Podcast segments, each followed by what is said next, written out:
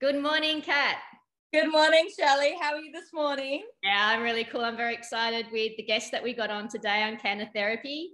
It's Amber Espinoza from Isidro Espinoza Horsemanship in the US. Um, yeah. Very, very cool to have Amber on. Hi, good morning, Amber, or actually, good afternoon, Amber. Good afternoon. I, I, would like to sleep in this long. That would be amazing. Wouldn't that be cool? Now, I've known Amber for years and I've followed Amber's training, We've got a really good relationship of sharing lots of cool ideas. So I've got a lot of respect for Amber and her husband, Isidro. They do some pretty cool things with horses, especially the Mustang horse. So, Amber, I want to know how did you and Isidro get into Mustang training? Um, well, I tend to be impulsive sometimes, and I decided that I really wanted to um, train a wild horse to see if I could do it. I've been riding and training my whole life. Um, and so in 2007, um, I'm like, I was in living in Southern California where I grew up, and I was only maybe a couple hours from a um, Bureau of Land Management um, corral. And so I decided, I'm like, I'm just gonna, I want to see if I can do it. I want to see if I can train a wild horse, you know, to really test my skills um, as a horse trainer. And I had no idea what I was doing. It was a great way to show me that I knew nothing. Um, and I made a ton of mistakes, um, except um, I was smart enough to um, think about getting a young one. So I got a two year old uh, gelding. And when I went there, I listened to the wranglers on, um, I didn't, I didn't look for color. I, I looked solely for personality and temperament.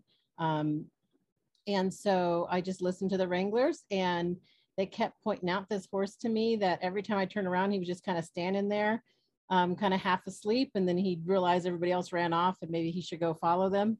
Um, and so I have all these really cool pictures of this horse just standing near me. Um, so he kind of picked me just because he just kind of has a derpy, not paying attention kind of personality.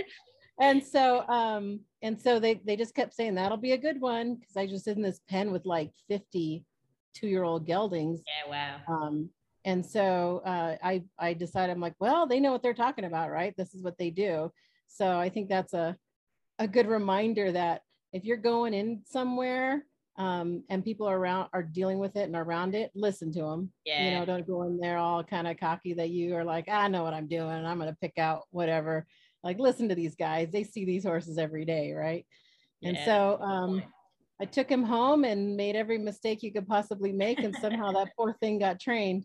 Um and i i've had him. He just passed away this year. Yeah what was his I name? had, kept him. it's his name was relampago and we nicknamed him lumpy. Yeah and um really really cool horse. Um uh, he's just it was unlike training anything else in my entire life and i've yeah. been hooked on them ever since yeah so um, can i'm really interested that you say that that they were any different because you train a lot of horses before that and then you go and get yourself a mustang and the mustang teaches you a lesson so what are some mm. of the differences between what you'd find of like a normal domesticated horse and a horse that's been taken in from the wild um the it I, if you talk to a lot of Mustang trainers, it's really hard to put it into words. Um, but I will try. And yeah. the main thing is they are just, um, ex- I mean, horses are pretty honest, anyways. It's just their nature. But these guys are like so honest. Like they are um, just as pure and honest and um, kind of. I find them just easier to to read because uh, they're really, really just about self preservation um, yeah. and feeling safe. And so um, I think some things with domestic horses can get a little muddled in their head where um, they know, you know, people are good and they give them stuff and treats, and but they don't necessarily really comfortable with them. But yeah. they can kind of you can kind of get by. You can't get away with that with a Mustang. It's all or nothing. Like they either trust you or they don't. Mm. Um, and so um, I've just found that they are um, easier to read that way because it's either they're just they you know have no hidden agendas it's either they just need to feel safe um, and so uh, and then once you do earn that trust like um, the amount that they will give you Yeah, wow. I just I've never gotten that from a domestic horse. Like they will just give you everything they've got. Um, and then just be so super self-reliant. Um, they eat less, they're healthier, they tend to be sounder, they're incredibly stoic mm. um, and just tough. Uh, so like if you can earn their trust, it's just the most rewarding thing. Um, and they can be super affectionate. Yeah, um, wow. but in a yeah, but in a in not an obnoxious way. Unless I've I have had people create obnoxious ones, but they aren't innately that way. Yeah. Um, which is kind of cool. Um, so I hope I put that into words how they're a little bit different, but it it really it really got me hooked uh, on on how they respond um, in just a very very natural, pure kind of way. Mm. Um, so that their language, their dance, they're super vocal, and I don't mean as in like their voice. I mean if you pay attention, they're constantly communicating with you yeah. um, and super hyper aware of everything. So they're easy to train in that sense yeah. because they can be just just a shift of your body weight you can tell them to do something yeah wow. um, which is kind of cool. So do you think that's because of the breeds that go into the mustangs or do you think that's because of the wild aspect that they've been out living and having to fend for themselves for so long? I think it's the wild aspect. I think it's their environment of having to survive in yeah. not great conditions. Um, so, so definitely like the fittest are surviving. The ones that are more aware are going to survive, right? Like compared yeah. to ones that aren't, you know, really on top of things. So, and then just being able to communicate really like, especially I like ones that have been in the wild at least a couple years mm-hmm. because they really learn how to communicate um, and, you know, be a horse yeah. Uh, and I find them easier to train than something that's been kind of muddled with with people communication. Yeah. So this is a really naive question from someone living in Australia, but what's the predators for the Mustangs over there? Like what's out there to get them? Um, so that's a big problem um, because there aren't that many anymore. Yeah. Um, they do have, uh, right. There are mountain lions. Um, that they can get them you know wolves can get them um, but it's mostly their issue with them right now is just the land can't sustain them. Because yeah. um, because they about every three years the herd will double in size. Yeah. um, and they're very devastating to the land compared to even cattle. Uh, so so yeah it's there aren't a lot of predators. It's more their hardiness to be able to survive on just not good forage. And then um to you know to i think they succumb more to like broken legs and injuries and fighting among each other. Um so the toughest ones will will survive. Absolutely. So amber can you give us a rundown? What are the common mistakes people make when they decide to go adopt a mustang and they go and run into trouble like you did when you first um, when you first um, had your experience what are some common mistakes people make so my biggest one was just you know not not going in um, educated you know um, so and at the time there wasn't a lot like we didn't even have the internet right really like in 2007 yeah. there wasn't like the internet wasn't big or anything so we have so much more resources at our fingertips so I find they go in not really knowing what to expect and not being prepared mm-hmm. um, for either their facility isn't prepared um, because they they're not joking when they when they say you need six foot fences and um, you know pretty sturdy because some of these guys they'll just jump right over that. Um, yeah, and then not having a support system. You know, you need to have a resource. Um, and that's actually one of my questions when I'm interviewing potential adopters is you know, if you run into trouble, do you have somebody near you that can mm-hmm. help? Um, and because that's important, you should have that um, support system to reach out to in case you get into trouble yeah. um, or get stuck. And so um, that's any- a big one. Sorry, Kat. Huh?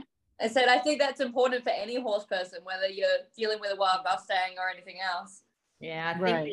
these guys probably have a more of a smaller threshold for for getting into trouble though is is that how it is amber because uh, yeah I really think though that like uh, in these because you know I run a couple of these big Mustang challenges. Yeah. Um, which is I'm doing one right now. So today's insane because I'm preparing for it. But Yeah. um, so I mean I we put we put two on and there it's an in-hand competition as opposed to a ridden one.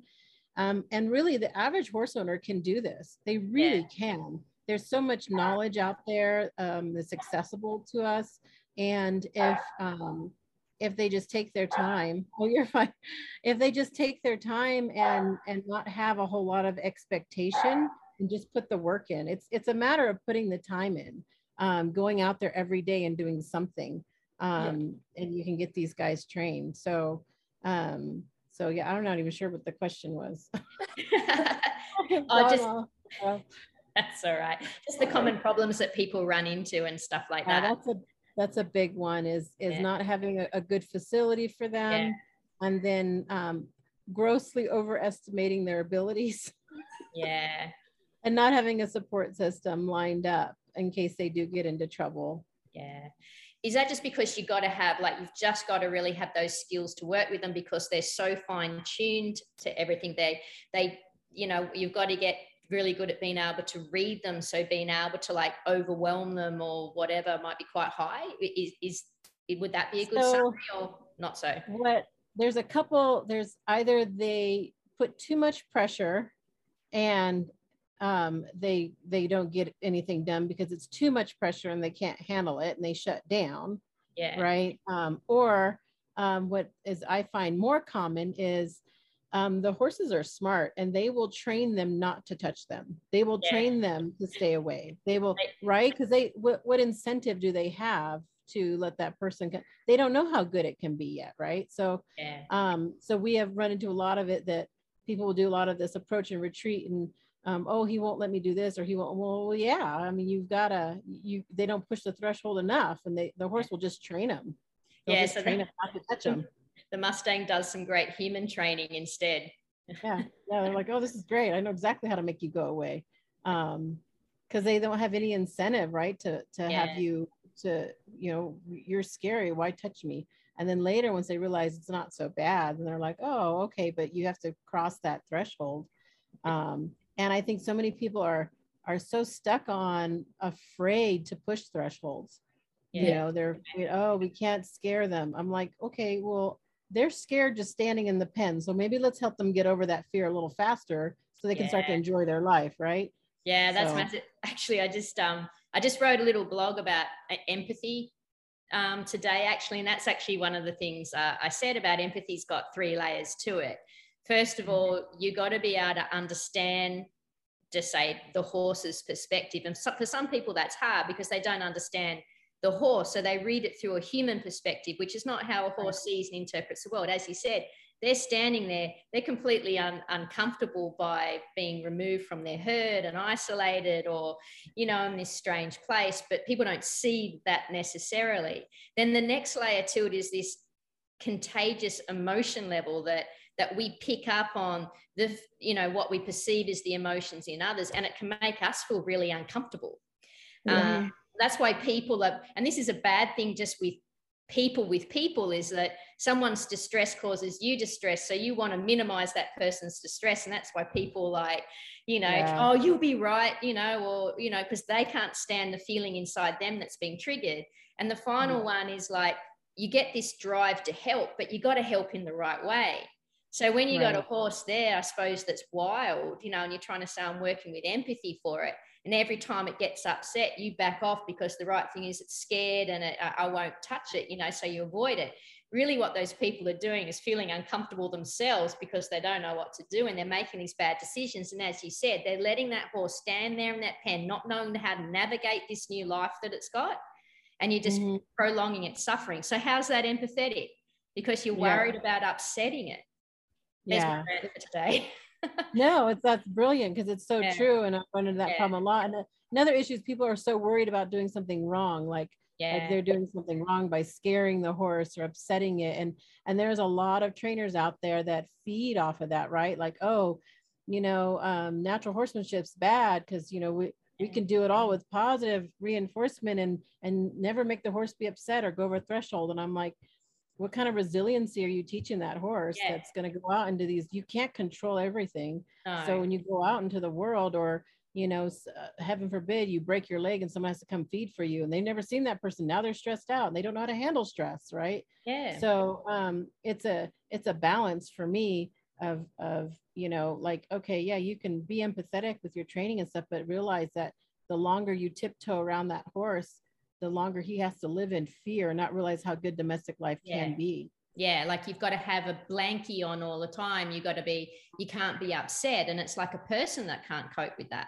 That's how you set people up for anxiety and depression and and feeling hopelessness. You know if, if everything in the world it's, it's like that which i go on about this culture of toxic po- positivity or, or happiness and and thinking that you know all emotion and then labeling emotions as good as or bad it's bad to trigger you know a negative emotion in a horse for like five minutes one hour or whatever so they don't have to be, triggered by that anymore but just keeping Yeah. everything sweet and happy it's like hang on but allowing them to be allowing them to go through a process of experiencing uh, uh, a, a skillfully controlled level of stress so Right. that they can be motivated to work out how to navigate yeah creates that that that that sense of control over themselves. They're no longer confronted by a human by a halter by pressure or whatever and they can handle that. They know how to handle that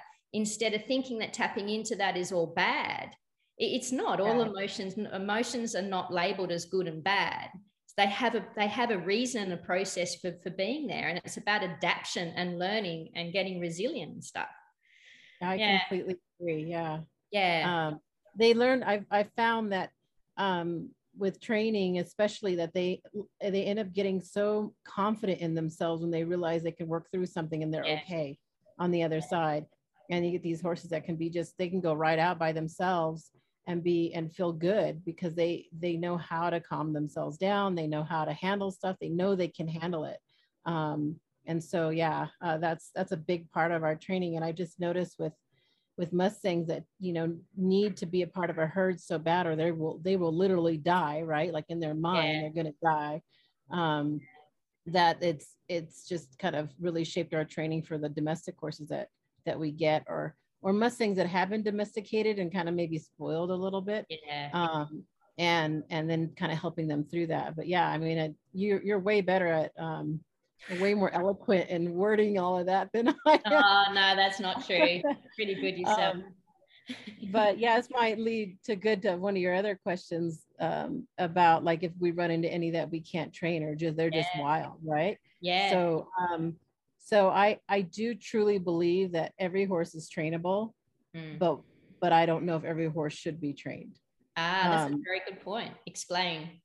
So um, some of these guys are just they're great about they they become domesticated. They they transition wonderful. They want to be they want that relationship. You can just tell like just looking at them.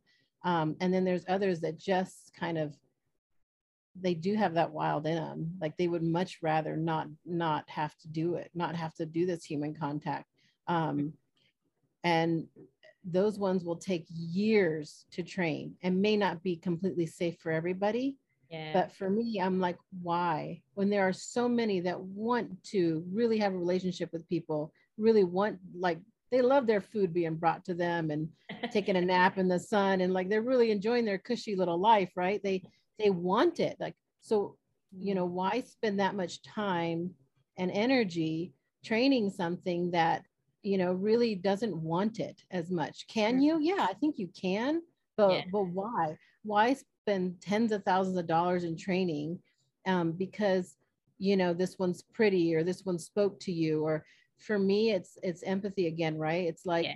okay this person the person wants this horse to be something in their head yeah they're not looking at the horse in front of them and being okay Yeah. what does this horse really want what does this horse really need you know yeah give it a good go but you know within at least the first first few months if they're going to come around if they're going to be like oh okay I'm, i just need a little extra time you Mm. know um, i process things slower or or if they're just like I, I don't want this and and so I we won't even train those horses anymore Yeah. because I interview the clients now and I'll tell them, you know, if this horse is bucking everybody off, you know, why aren't why don't you listen to him? Yeah. You know, if he's if oh, it took you it took you two years to get a saddle on him, but you really want to ride him. I'm like, what why don't you listen to this horse? He's telling you that they don't he doesn't want it. So um instead of having your ideal, your dream, you know, it's it's not about you. And that's the hardest thing I think for horse people is realizing it's not about you yeah. um, about what that what that horse needs. Um, and then once you realize it's about that horse need and you give it to them, then you realize you get that fulfillment and that joy. For me, at least. Um, but yeah, there's we have some that we have sent back. It's pre- Yeah. it's pretty rare. Like we'll give a good go at most things. yeah. Um, but I've had some where we've had to have that talk with the client, and we're like, you know, this this horse just doesn't. And and the alternative is is not bad. Like if you return him to BLM, because they have like you have like a year, right? To Yeah. turn, return them for an adoption. If you return them, they go to long term holding. They live in government pastures Yeah. you know they they're just out with other horses so um it's not it's not a bad life and then go find one there's so many that want to be gentle the thing is that people are so blinded by color they just want the pretty color yeah. and um i i tell you most of the horses that are colorful they're nuts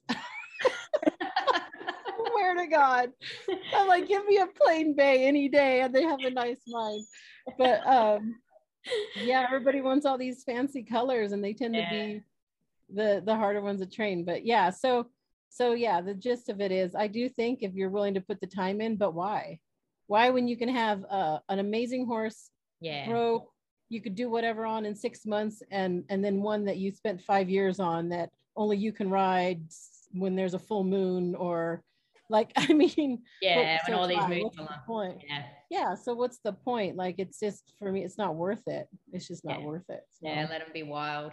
That's a good point. yeah yeah listen to them they they tell you that you can really tell the ones that are like oh i'm kind of digging this whole domestic thing this is pretty good right this is not so bad Yeah. and, and the ones that are just like they got it they got this wild in their eye and you can see them just looking off like they just they don't they don't want it and that's okay um it's totally okay Hey, I got to, because I work with a few Brumbies over here, and I got to tell you about one and get your perspective of it. It was really interesting. Um, so I got a great friend called Jane, and I know Jane listens to this podcast. So hey, Jane, she does great job with um, with the Brumbies, and she had two Brumbies. She's got one of them. She's just um, found another home for, but this one she found another home for, which was lovely. Her name was Ebony. Um, Ebony was almost like discriminated between other horses and brumbies. It was really interesting. She would um she would speak to like she'd like hang out with brumbies but not other domesticated horses. It's just like they didn't speak good enough horse for her. And she'd um she, yeah she kind of had an affinity for other brumbies horses that came from that were brumbies than domesticated horses. Have you ever seen a horse like that? It's just like it's just like they are not the same those Oh. domesticated horses Yeah, actually, um, I have a really good story too. So, um, and this this kind of might help illustrate why I think they're just different. Mm. So we had this really old um, Mustang. He was a herd stallion. Um, he'd got gathered in his twenties, yeah and he had like Oh, no teeth. Yeah, like no teeth left. Beautiful, beautiful horse. Um, pint. He was a pinto, and um, so he got gelded, and a friend of ours adopted him and just sent him up to us because we just put him like in. You know, the idea was to put him on pasture and just let him live his you know his days out. Um, real sweet horse. Um, not really gentle, but not really scared of you either Mm. um just never really there's no point really training him um like we could get his feet trimmed and stuff like that and Mm. so um he lived with us for a couple of years before he finally got he colic he was old and and we put him down but um we we were doing a lot of like endurance arabians at the time and um they're just freaking nuts i'm sorry they just come in just nuts and so they'll just be like um 'cause- and they feed off each other, right? That's how they learn. So this lady Yeah. was breeding these Arabs and she'd bring them over and they all paced. Like she just had ruts in every single one of her pens because they all Wow. paced and, and we're all just neurotic. And so they learn from each other to be like that. So we got this horse and and she just i cannot get her to i mean i have all kinds of little tricks to stop him from pacing. Because if you come onto our place nobody it's stable management's everything. Nobody's pacing. I don't have any cribbers weavers nothing like that is going on. It's real peaceful there. Yeah. and so we have this so every time there's one of them pacing it just makes me neurotic because i'm just like what's going on? So we'll switch him around a little bit like nothing was working with this horse. So i was like you know what? I give up. So i threw her in the pen with him he was in a big paddock mm. and I mm. just threw her in there with him. And would you know, every time she started pacing, he would go after her. He would go oh, after her and attack her. Yeah, and attack her and tell her to cut it the hell out and then go back to just hanging out and being peaceful. And wow. she just didn't, she didn't know how to handle it. She was like, well, uh, okay, because you're a young Arab. And yeah. so she, she ended up, she, she quit. It took about a week of, yeah. he just trained her to stop. He's like, because that meant that kind of behavior in the wild that'll get you killed you're yeah. attracting way too much attention yeah. and you're wearing yourself out and so um, she settled down so much she's somebody's wow. quiet little trail horse in no la right that is a yeah. cool story yeah and so um, i did it a couple more times with some other yeah. um, because and it, the, i got the idea actually from a friend of mine who's also mustang trainer um, she's like, hey, you know, sometimes I just throw a burro in with them. And I was like, huh, okay. And I was like, well, I don't got any burros handy right now. So I'm like, but I got this old Mustang. And so sure enough, he did. He, he fixed a couple of those um, wow. pacers. Like he would just tell them to cut it out. And then they he would just go back to sleep with his foot hiked up in the sun. And they're like, oh, okay, I guess I should do what he's doing because, you know, yeah. but yeah, so really interesting play. But um, but yeah, so I most of the the Mustangs that I that we get in, they just don't have patience for the the domestic horses yeah. in that sense. Yeah, which is kind of funny. But they don't like not like them. They just kind of like, um, I'm not dealing with your garbage. So this is how we do things here. So it's kind of funny. That's awesome. Kat, you got a question? I do. so can you tell us about how the welfare of the Mustangs is in America at the moment? Like, what what are they doing to look after them, or what does the program look like? Um, so um, it's like most things in America. Um, it's all political, um, and there are two sides, and neither one of them listens to the other side or makes a whole lot of sense, um, right? So that's most things in America. Um, so um, the biggest issue is that it, I mean, the facts are, um, yeah, they're very devastating to the land. They are multiplying about the herds double every three years, you know, because these mares get bred every year. Same yeah. thing with burros, like, uh, you know, burros or donkeys or whatever, that it's the same problem. They have no real predators. And um, we're in a drought. Um, so they have to do something about it. Are the gathers the answer? Um, I think it's a piece of the answer, but it's not enough, right? Um, like right now, the the the they don't even have the staff to do the gathers they need to do, and and they're constantly getting um, having to fight the lobbyists and fight the the you know the bleeding hearts um, people with the that are making tons of money exploiting Mustangs and like, oh, they need to be free and etc. But like they don't see the devastation, they don't see those guys starving out there. They don't see yeah. them getting gathered and they're they're, you know, there's no water. And yeah. yeah, and they're they're completely uh, like um, um emaciated. Yeah, emaciated. Yeah, like they're just it, and it's yeah, it's and it's bad. Like I mean, I've seen it.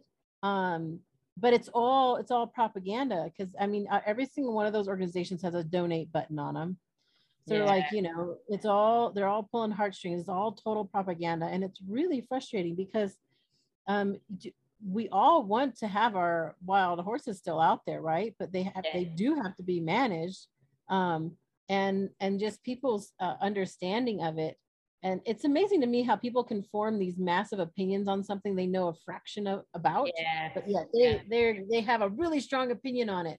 Like uh, why don't they just geld all the stallions? And i'm just like okay let's think about that for a minute. Yeah. what's that going to happen? well, well, it takes one stallion to impregnate how many mares? Yeah like, yeah.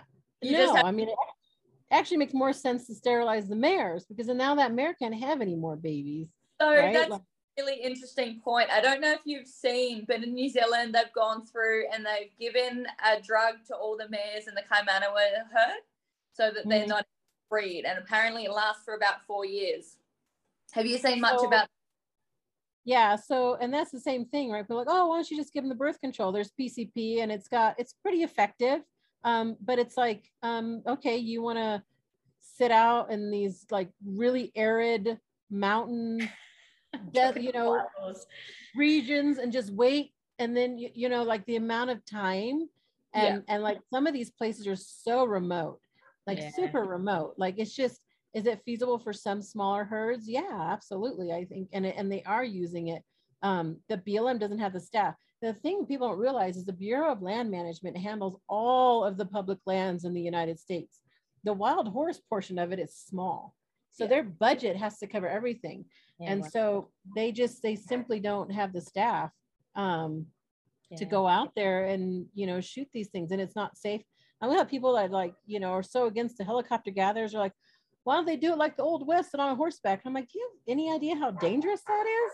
I was yeah. like do you want to ride on horseback galloping across the stuff? Like like um like no like it's just it's it's because they have don't have real understanding. Yeah. and how do you educate them that takes money too right? Like yeah. it takes money to to um, advertise that and notify people and educate people and put it out there in social media um, takes time and money and and those those darn um, um, rescues and and all those organizations um, they they got that nice donate button and they're they pull on people's heartstrings and they get a lot of money.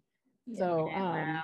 and they end up they end up blocking a lot of things in um, you know in the government because and which which ties you know the their hands so they can't go and do some of the things like like the spaying spaying mares. Yeah. they, they did this whole propaganda about oh they go and they go with chains and they rip them out and they're like it's all and it's not it's laparoscopic. It's literally a laparoscopic procedure like yeah yeah. and it yeah and they just made it so horrific and um yeah, so wow. that got stopped so they can't do that. So even even the gathers themselves um, get stopped and and the point is to gather them when they're healthy right? You don't yes. want to gather them to the point where they're they're they look horrible and they're so stressed and yeah. and so people are like oh look see they're all fat and shiny. They're they're lying. There's not enough i'm like yeah that's when they want to gather them. Um so there's a lot of like there's a lot of that going on. Just yeah, there's like a lot of naivety ignorance. Yeah, I call yeah, just immense, like almost willful ignorance, right? Because yeah. the gathers are public. Anybody can go and watch them and yeah. see what's actually going on. Yeah. Uh, you know, go talk to some BLM employees. It, they they have this thing where they're like, oh, well, all the cattle are eating up all the grass, and I'm like, cattle industry is highly highly regulated. Mm-hmm. Um, uh, you know that if it's it doesn't it doesn't serve them to destroy the land because then the cattle won't have land to graze on. Mm-hmm. So um, they have to like move them and rotate them. And, and, so, and a lot of this place where they uh, do have wild horses are no cattle because the vegetation is so, such garbage or yeah. already trashed. So there's not even any cattle out there. There's actually not very many HMAs that, and HMA is a herd management area. It's, it's like a, the area where the, the herds live that uh, don't have cattle or sheep or any of that on them. So that's another propaganda thing. So it's it's hard because the people are really really passionate about it. Yeah. Um, and it's hard to educate somebody when they're so set in their mind of what their opinion on something is. Yeah, wow. Um, so yeah, it's a big problem. So um, and now we're running into I think the programs are great um, yeah. that Mustang Heritage Foundation has developed. They've uh, looks like they've got, I don't know, probably close to 20,000 adopted so far in their programs wow. in the past 10, 10, years or something. Yeah. Um, you know, just kind of letting more people, because there's there's people, I run into people, especially on the East Coast of America, that don't even know there are wild horses. People no, see, don't, no way. It's so, but it's such a big part of my life that I'm like really like had no idea that that even is a thing. Um, so getting that out there, right? So, um, but uh, the Mustang Heritage Foundation programs have definitely um, been able to get get Mustang in in more of a household name than it used to be, yeah. and changing the stigma that they're these scrawny little big-headed Yeah. um right which they're not yeah. um and so yeah so they've done really good with that um but um i think we're going to be running into a little issue i don't know if you're aware in the united states right now that like hay has doubled in price really. in the past like six months um fuel has doubled in price Yeah. um, and so it's like it's it's we're already starting to feel it with our clientele as well as um, with the I just had pickup for the the competition I put on in Las Vegas and I had 15 people drop out in a week which is just unprecedented that never Wow. happened Is that because of the drought or other world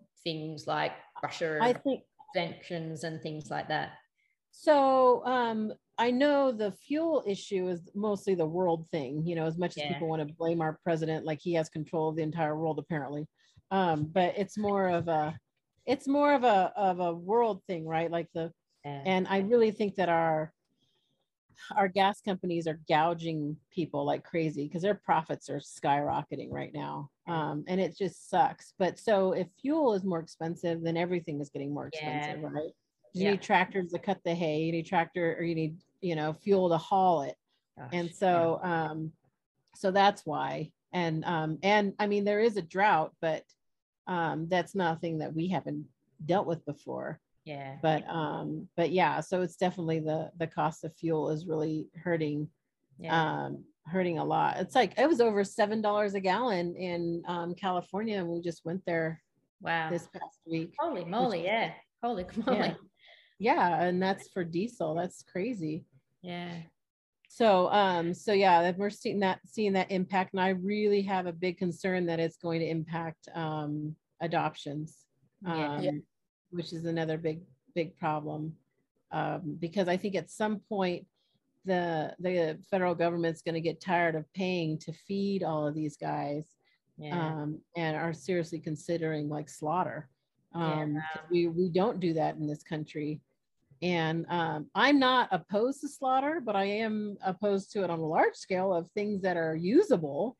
yeah. Um, but like humane, you know, a humane slaughter, like you've got stuff out there that's like, you know, old or lame or whatever, like that's never going to be useful.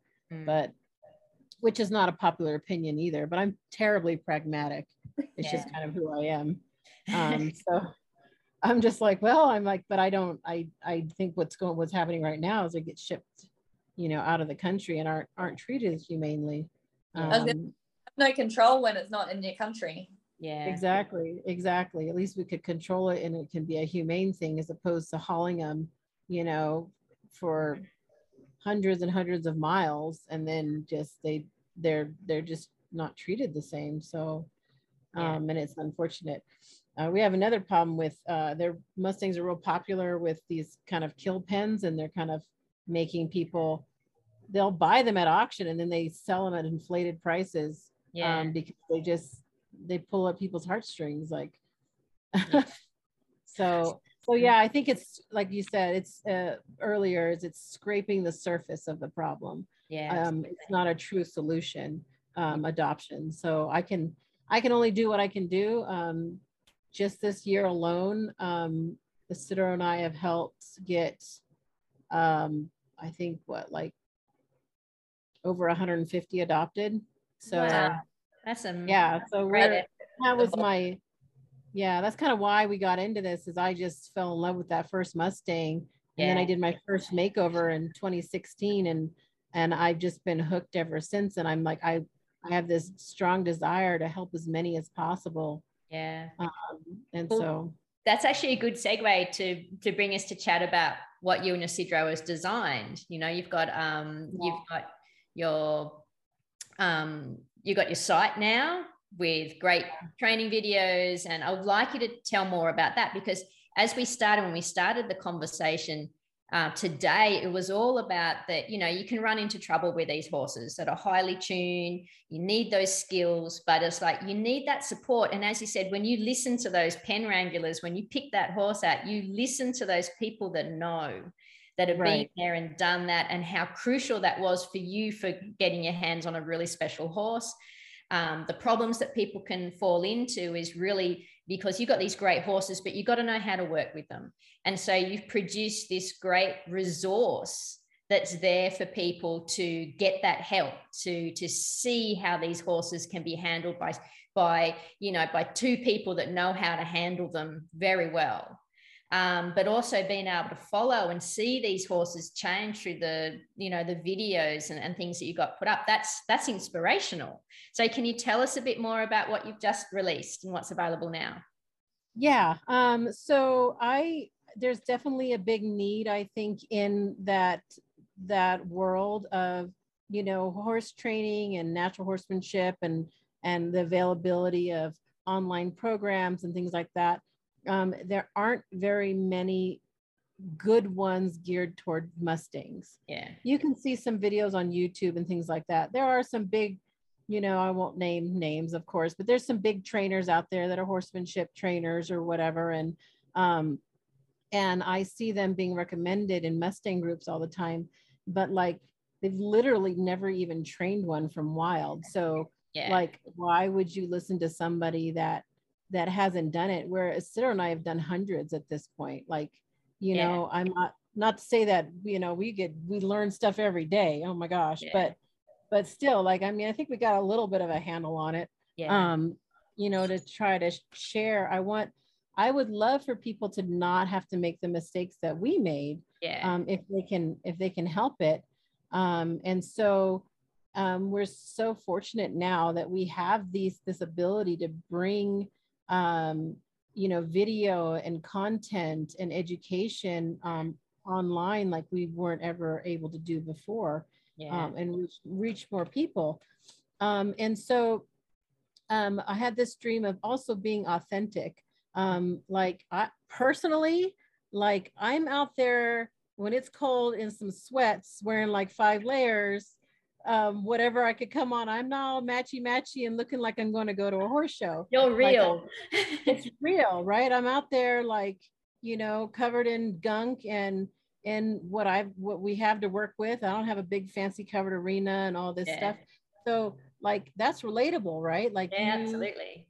I I would think so. Like you, you know, hey, you go out in your backyard, you got 15 minutes, go out and go work with your horse mm-hmm. at that 15 minutes compounding over every single day is going to make the difference like you don't yeah.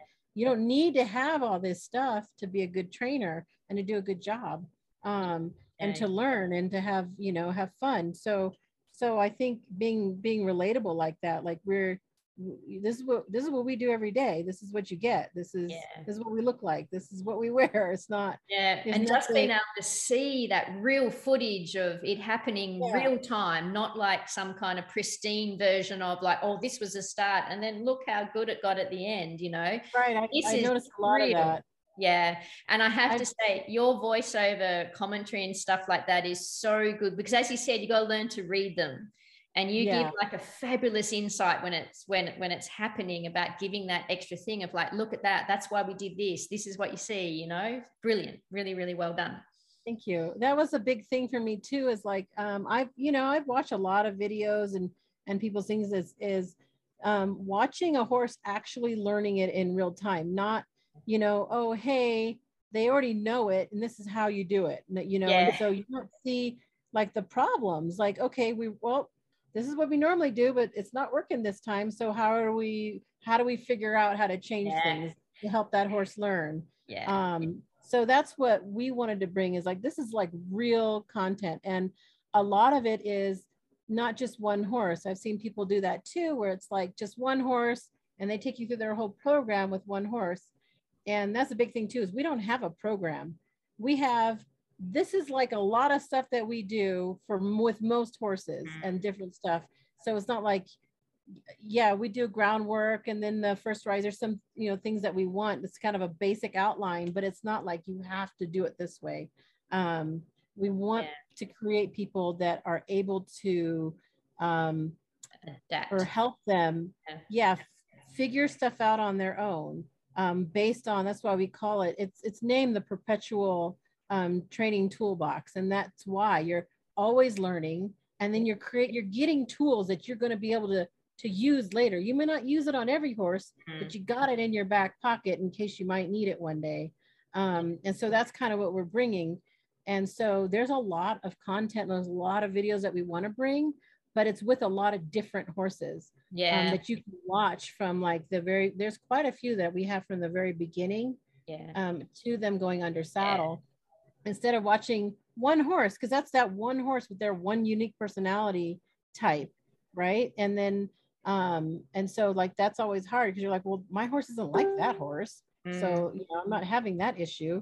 You know wow. so you know whether we have kind of quiet dull ones or super flighty feely ones or you know so and everything in between. So um you can kind of follow those those animals journey um and that we don't like we're not super sys- system uh what's the word? Systematic or you There you know go, you're not yeah you, you really because what you're dealing with is um, these horses that are wild and as they're going through the you know like the learning curve that you see Right. they learn and they go through that first part of the learning curve is called the struggle stage.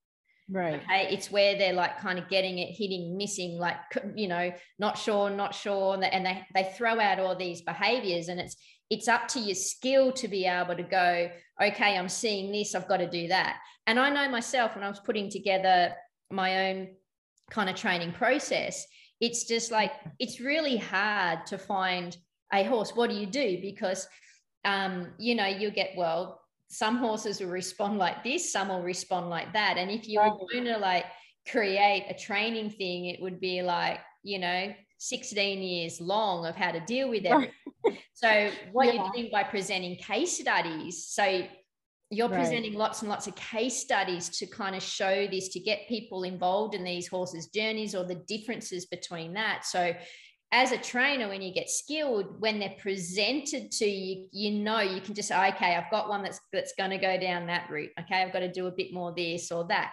And that's because horse training is a big part of it. Yeah you got to know skills and things to do and how to introduce but you got to have a decision making framework and you got to make decisions being quick.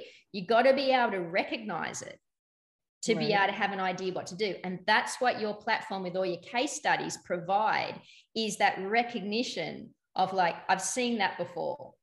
You know i've seen this before and this was an idea to help with that. So it helps you make a decision. So when you learn to do something you're going to make a lot of mistakes. But what Yeah. you've created is something that allows you to safeguard you or get reduces your amount of mistakes and gives you all that kind of that background knowledge to be able to draw on to start making good decisions to risk manage. So you actually get a you set yourself up for a good outcome. And that's what a really Yeah. great thing about the internet and experts like yourself sharing the real life stuff that goes on which is really cool. Something too that's a little different with us is like um is, is taking into consideration you know the person like i physically cannot do some of the things that isidro can do yeah so i have figured out workarounds and different ways of doing it to get to the same outcome but that i can because he's you know he's taller than me i mean i have leg envy like on him, but you know, I can't do some. So I just alter some things. And we show you that. Like I do a lot of positive reinforcement training Yeah. incorporated in mine. Um, and it does not work well for every horse. yeah Um, and you'll have people that are purists. And I'm super against any kind of like pigeonholing myself. Like um, I just really want to make sure that, okay, I think positive reinforcement training is great and I can use it a lot, right? Um, but there are some horses that are so distracted by it uh, Mm. that I just, it's no, it- it's like, why fight it to, why try to make them fit into this peg hole when negative reinforcement just, just keeps their mind so much more settled. Yeah. Um, and then, and so, yeah, it's the same thing. Like that's in there too. Yeah. Hey, I use this too. I don't, I don't like to knock anything out completely because I never know when I might run into that horse that that, that could work for. yeah Um, and, and for me, me physically, like, you know, I'm older, I'm not, you know, I'm not as tall, I'm not, you know, super young and like I was. And so I can adapt and still be an effective horse trainer yeah um and so yeah that's that's something else too is is not feeling like oh i can't do something Mhm. um because you know because like and Isidro will run into that where he's like, "Oh, you just do this. It's easy." And I'm like, "Dude, you're you got like six inches on your arm. I don't even have like like I literally can't do that without my head being in a not a good spot." So, so yeah, so it's it's kind of I think nice to bring um, so a different perspective. Um, it, so there's two of us kind of doing it. Um, but yeah, so that's what I'm really excited about. There's a couple things that we have in the works um, yeah. where I actually want to have a um, a full program, a full course where somebody can actually become a TIP trainer. Like yeah. everything that I have learned from marketing to selection to um, yeah. the training um, to screening potential adopters, uh, mm-hmm. uh, adopters. So um, that's coming. Um, but yeah, it's we're not solely um, Mustang based. We our primary thing is Mustangs and burros are on there. Uh, we even have um, starting a burro under saddle. Um, wow, very cool. Yeah. Um, and so and and two, um, we get like endurance because that's what we like to do, and and dealing with stuff that you that you come into an endurance, you know, and so which I would love to push more Mustangs doing that because they're just they're built for it. Yeah. Um, and so, um, and then we do a lot of like just we get horses with problems. Um, yeah. And I I will tell you like 99.9% of the time it is pain related. Yeah. It, yeah, it no, is pain related or pain association related. Yeah. Yeah, and it's trying to find what that is. I can tell you that. I completely agree with that. The more I work with horses, the ones that are the most difficult are all mm-hmm. I've got like a hundred percent track record of every horse that's been difficult or done something weird or been inconsistent. There's something wrong with it. Yeah. We've learned that, haven't we, Kat? um, okay, Kat knows that another level. She's a farrier. So oh yeah, wow. With yeah. unsoundness and hidden uns hidden unsoundness um, that is not that easy to diagnose or that's difficult to x-ray or whatever yeah right. he's a real he's, he's well even as like you know in the medical field like you yeah. are you know like the diagnostic stuff is not a hundred percent like you gotta dig sometimes you know it's not like oh you got an x-ray and an x-ray said your leg wasn't broken. I'm like well that view of it probably wasn't but um yeah. it's, it still doesn't mean it's not broken. Yeah. So um so yeah it's uh it's it's not a it's not a hundred percent thing um for sure.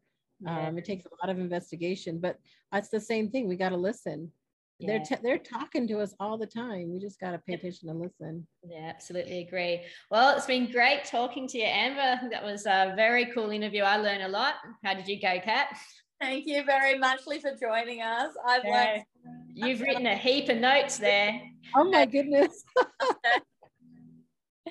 oh, that's really beautiful. Anyway, Amber, we'll um, we'll say goodbye there. Thank you so much for coming on Canter Therapy, and um, yeah, hopefully we'll get you on again sometime. Yeah, but very good so luck, and I hope people. Ah, before we go, because uh-huh. I know you just don't have your course. Can you tell us where what your socials are, how people can find you? You got an absolute rocking YouTube channel and everything like that for people to tune into yeah. and get a taste of what you do. So, if you could just give us a run through about how people can find you.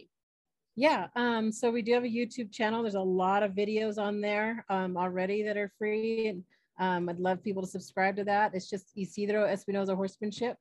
Um, you can find us on YouTube. We're on TikTok, IE Horsemanship. Yeah, um, which is a ton of fun. TikTok yeah. has been a lot of fun. Um, I've been sharing more on there. Uh, we're on uh, Facebook, of course. Isidro Espinoza Horsemanship. Everything we try to keep it the same, same yeah. kind of name um, on Instagram, uh, same thing. And then um, we do have a Patreon group that's up that has, I think, over 85 educational videos on it yeah, by cool. itself. It's just not as organized as the website. Um, the website already has a ton of videos on it. Um, we have a really cool horse that we have in training right now uh, that we're following his journey from pickup. Yeah, and, um, and he's he's beautiful. Yeah, he, he doesn't What's his, name, is his name is Ligero, and he's a gray, he's like 15 one hands, and um, really cool horse. Um, yeah, not not a walk in the park horse. He's he's one that we're having to work every day with. So like really work for everything. So he's he's a good one to follow. Um, like it's a little rodeo sometimes. Uh, videos can be fun to watch, um, but but yeah. So his all his videos are up on the website right now, um, and so the website will we will be posting at least three new videos a month, and then a live Q and A with us once a month um, is part of it. Yeah. So because uh, we really want to help people um, be successful and realize they can they can do it, um, yeah. which is kind of exciting because there's we have a few followers that have been Patreons um, for for a couple of years now, and they uh, a couple of them had just adopted their first Mustangs and are training them, and and they're doing amazing. And so, cool. and I really think having that knowledge base of going, oh, I've seen this before, like you said, um, yeah. um, of watching it, and then and then be able to have that feedback and that support be like, yeah. hey, I kind of this is going on. What do I do? Um, kind of thing. But but have access to somebody because you might not have in-person access.